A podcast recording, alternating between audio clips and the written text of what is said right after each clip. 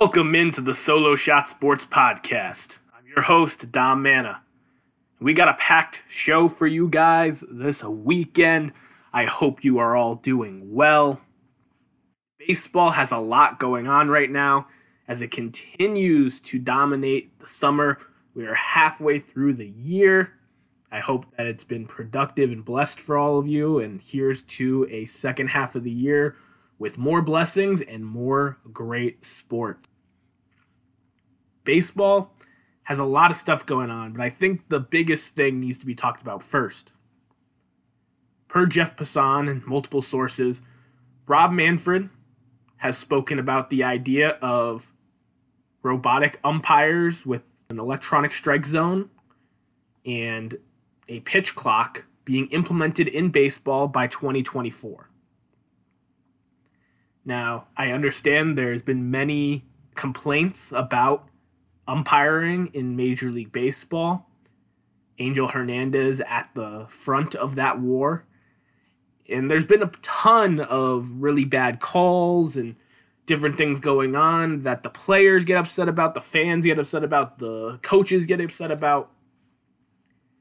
And Rob Manfred sees this as a way to possibly get more people to stay fans of the game, make it easier for fans to get into the game because they use an electronic strike zone, then there's less discourse, less argument back and forth.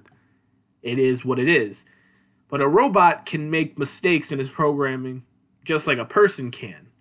Part of the reason I love sports is the human element to it with the players, how their emotions, mindsets, situations can really alter things.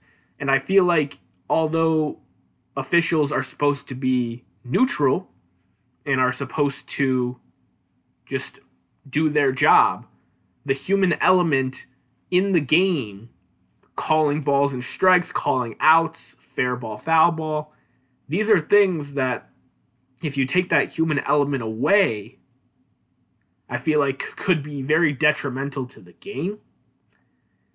I think that pitch clocks is something that could be interesting to possibly speed up the game. But when it comes to the automated strike zone and taking the calls away from the officials, that's when you start to lose me a little bit with these possible engagements that they want in baseball to some extent by 2024. It's only two years away, people. I know time flies fast, but it's Major League Baseball has had umpires for its entirety.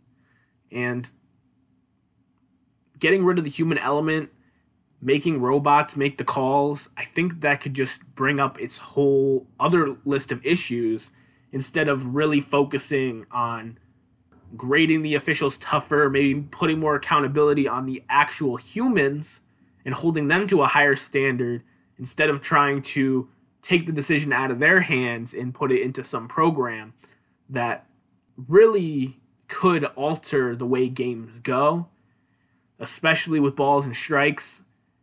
If you have a set strike zone for every single player, depending on their height, depending on their batting stance, that strike zone can change and move. So I think it's something that it's not a bad idea and could have some benefits replay in Major League Baseball has been a big help, adding more cameras and stuff like that. But I don't think you want to take the entire human element out of it and just try to speed the game up.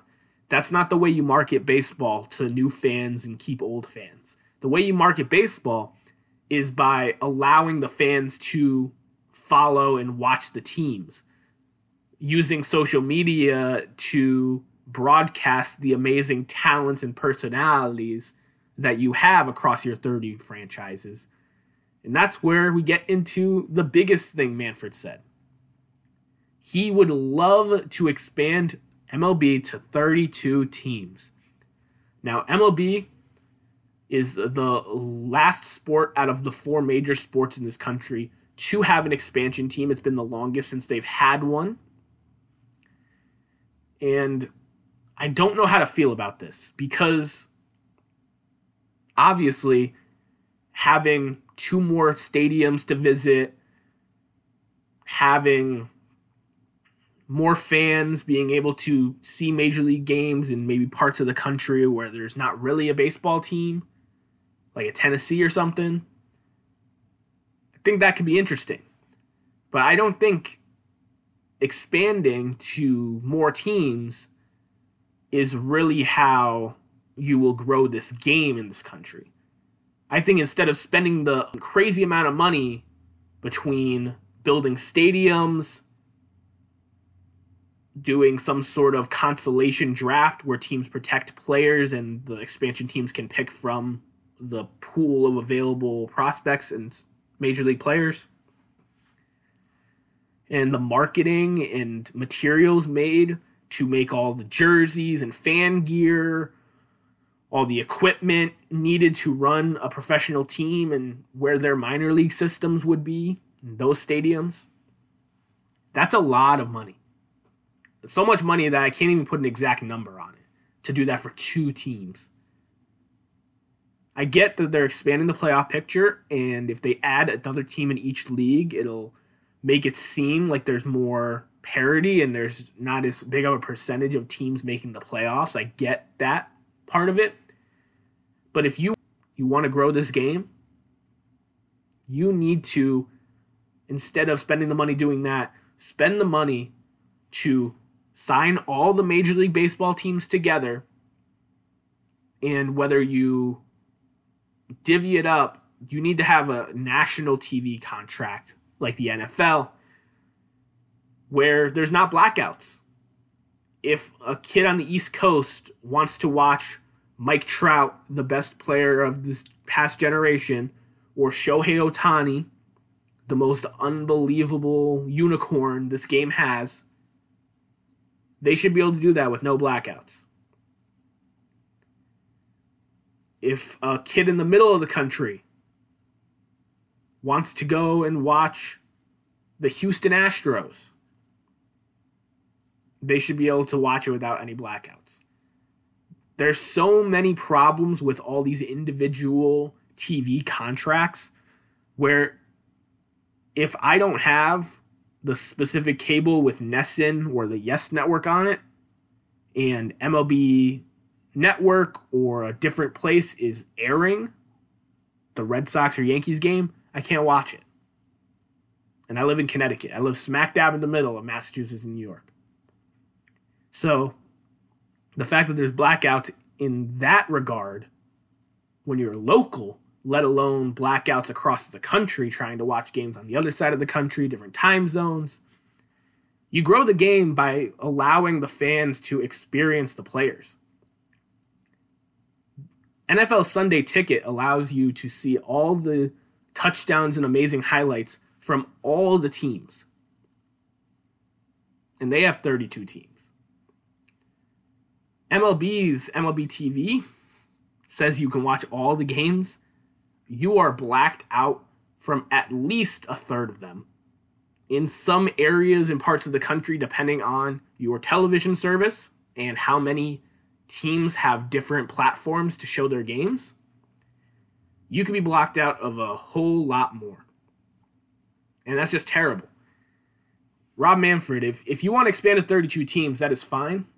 But before you expand, change the TV contract say, look, we will have 32 teams now.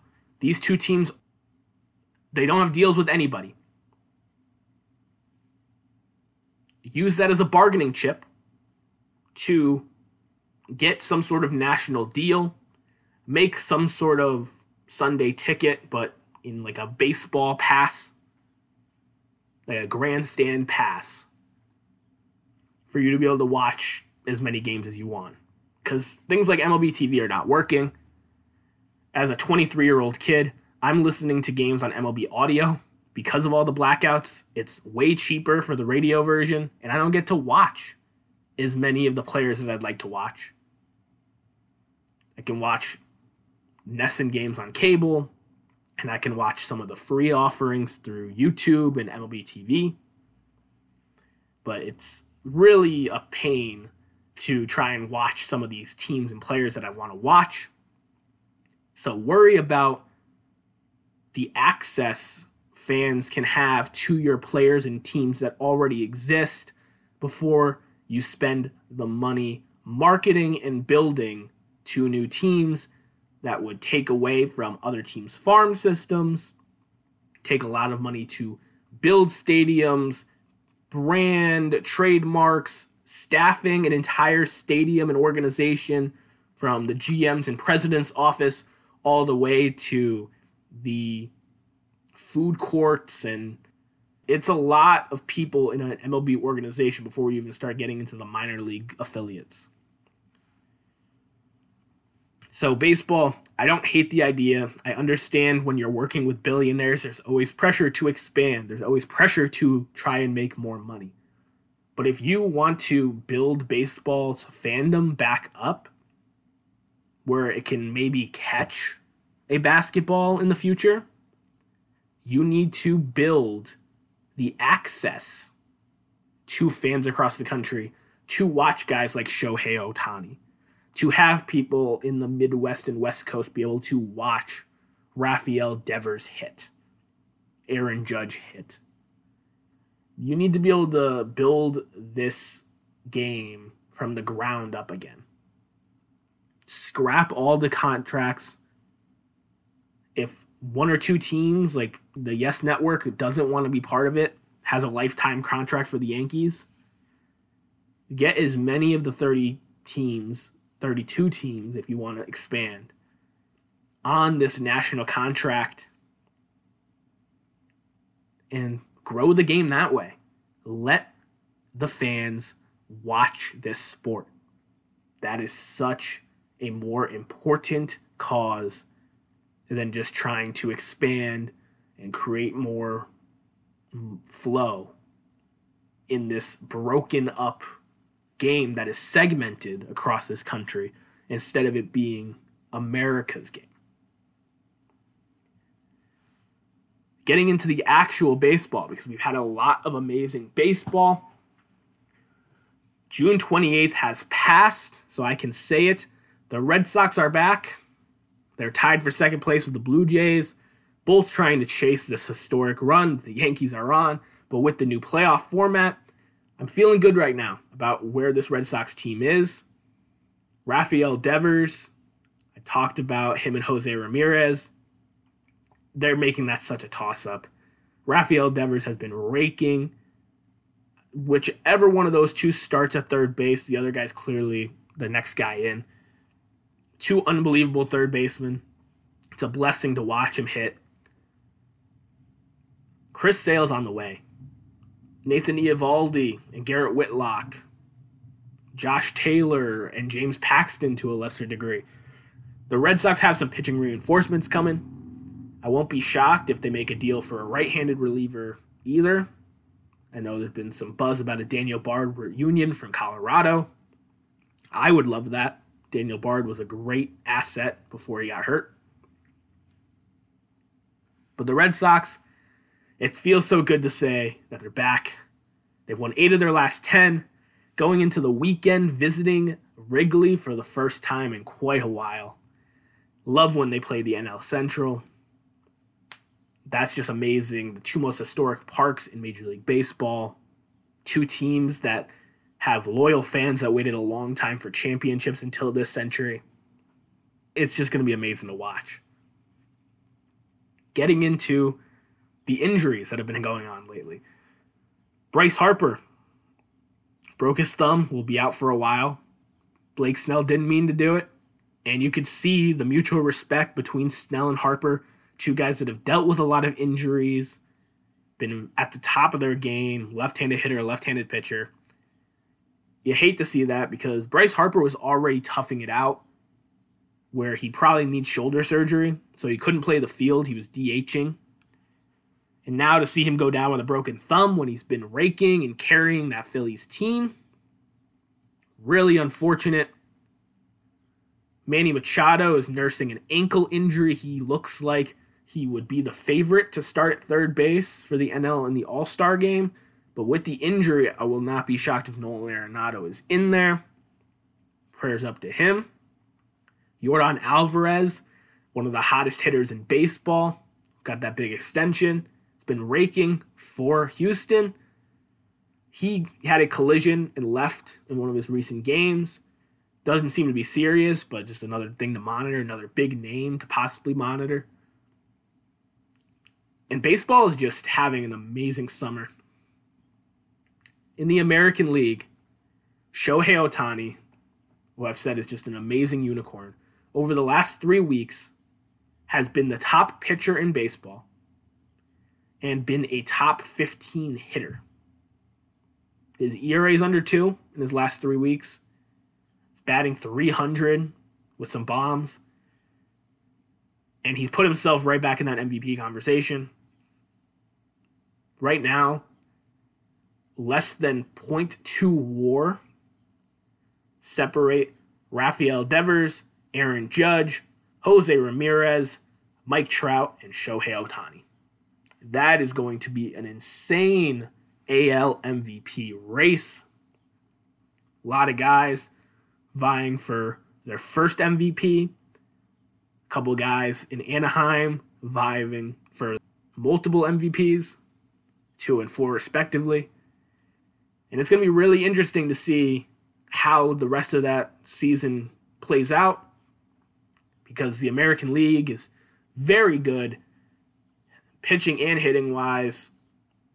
Minnesota Twins have climbed to first place, and their pitching coach has left to be the pitching coach at LSU. A first place pitching coach that's having an amazing season. The Twins pitching staff has been much improved from last year, and he takes a college job while his team's in first place. The American League is just amazing.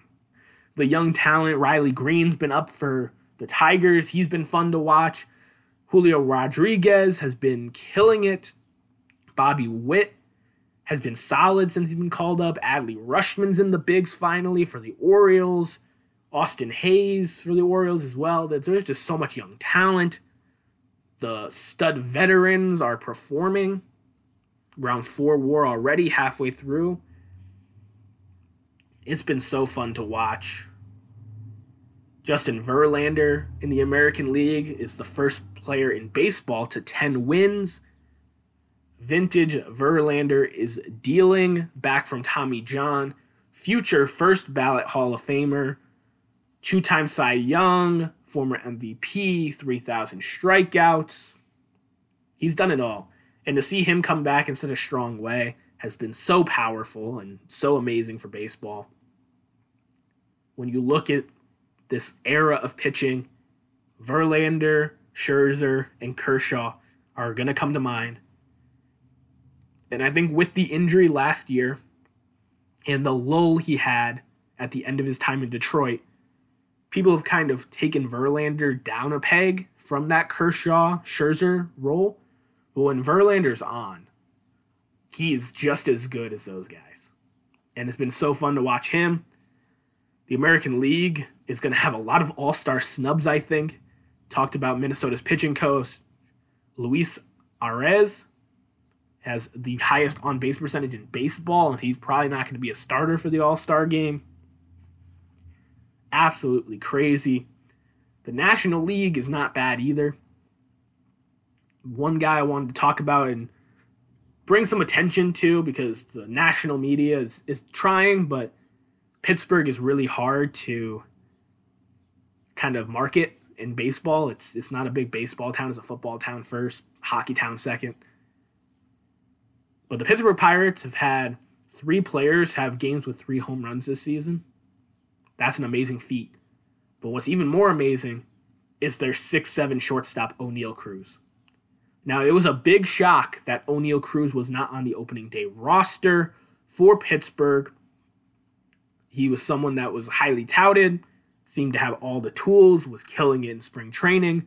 And Pittsburgh, being the poverty franchise that it is, decided we don't want to use up his service time yet. We're going to start him off in the minors. And in the minors, he's launching ridiculous home runs, looking disinterested in playing down there, playing basically below his talent level. He finally gets called up to the bigs. And not only is he the tallest shortstop in baseball history at six seven. The man mashes top row tanks and throws the baseball at 95 to 100 miles per hour across the base pads to first base. I don't know if he's going to be able to ever put it all together and be consistent. He's been very spotty so far in the big leagues. He doesn't walk, which, if you follow sabermetrics at all, players that don't walk usually don't have a good track record for being great players. He could be a good player, an all star level player, but I don't know if he'll ever be great. But he's still very young if you can put the discipline with the talent, Pittsburgh's going to be in a really good place with him and Ke'Bryan Hayes on that left side of the infield. And the Pirates, they've had some amazing home run feats this season. Like I said, with the three guys hitting three home runs each. And Oneil Cruz giving them something to watch the good, the bad, and the ugly. He's just so talented. And I think the NL is in a better place when the teams that aren't as strong have some young talent like that. It's really a shame right now with how many players are on the IL. But with how good this baseball season's been, knowing that guys like Fernando Tatis, Mookie Betts, Bryce Harper, Jacob DeGrom, Chris Sale are going to be coming back at some point either before the All Star break or in the second half of the season. It's really cool. And I think baseball will continue to dominate the summer. All Star weekend is upon us. We have the All Star finalists at each position. Aaron Judge and Ronald Acuna guaranteed their spots in the starting lineup by being the top vote getters in the AL and NL.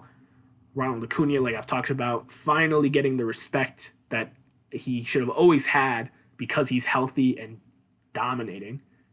Aaron Judge and the Yankees having a phenomenal season. This contract year could not be going better for Aaron Judge so far. Walk off hits, the whole nine yards, historic winning streak. The Yankees and Braves, two of the top teams in each league, and it's something where I'm really excited for All Star Weekend this year. I think that having guys like Albert Pujols and Yadier Molina in their final season, I'm hoping that even if they're not involved in the game or the festivities, that they do get honored in some way at All Star Weekend. Uh, they've been getting honored a lot more since Fenway did them right. And baseball is just a really great thing that I hope that a lot of you that check this out and don't watch as much baseball will start paying attention to some of these teams and players and storylines that I bring up on the show. Because it's a great game. The marketing has been awful, and I hope that regardless if they expand or not in the future, that they worry about building the game through accessibility to the fans instead of just building the game through their pockets. Talked a lot about baseball today. It's been a huge week for baseball. There's been fights between Angels and the Mariners, and there's been so many different things going on. But football had a pretty big contract extension, someone that I was talking about on the show. Terry McLaurin gets a three year, $71 million contract extension with the Washington Commanders. It's a guy that was a captain as a sophomore in the NFL, has been productive from the jump in a bad receiving corps, stepping up and being that alpha, being that number one receiver. The speed, the contested catch ability, the yards after catch. He's got it all. And I could not be happier for him. I think this is perfect. Him coming out as a senior declare, I think Washington only extending him for three seasons makes a lot of sense for them because he came into the league a little bit older. So getting him at a good rate while he's still in his prime and allowing Terry the flexibility where if you aren't able to give him a solid quarterback in these next four seasons, having the ability to get a second payday elsewhere to be a number one or a number two with a real good quarterback. I think is a win-win for both teams. I think that Terry McLaurin has been very undervalued across the league, and him finally getting his due. I think with the seventh or eighth most guaranteed money at the wide receiver position with 54 million, it's well deserved. I think that the NFL is having a pretty decent offseason. It's it's been entertaining. There's been plenty of hype and signings, contract holdouts and all. But I'm really excited for Terry McLaurin to get that bag. Appreciate you guys listening as always. You can follow me on Twitter at DominicMana44. Just wanted to do a quick shout out. My brother Angelo just started his own podcast. It runs in the family. You can follow his YouTube page at YJ's Face to Face and check out his inaugural episode with Kamo, his buddy Kyle. Great conversation if you're into music, clothing, or art. Definitely give him a subscribe and check him out. Hope you guys enjoy your solo shot Saturday and have a blessed week. Peace.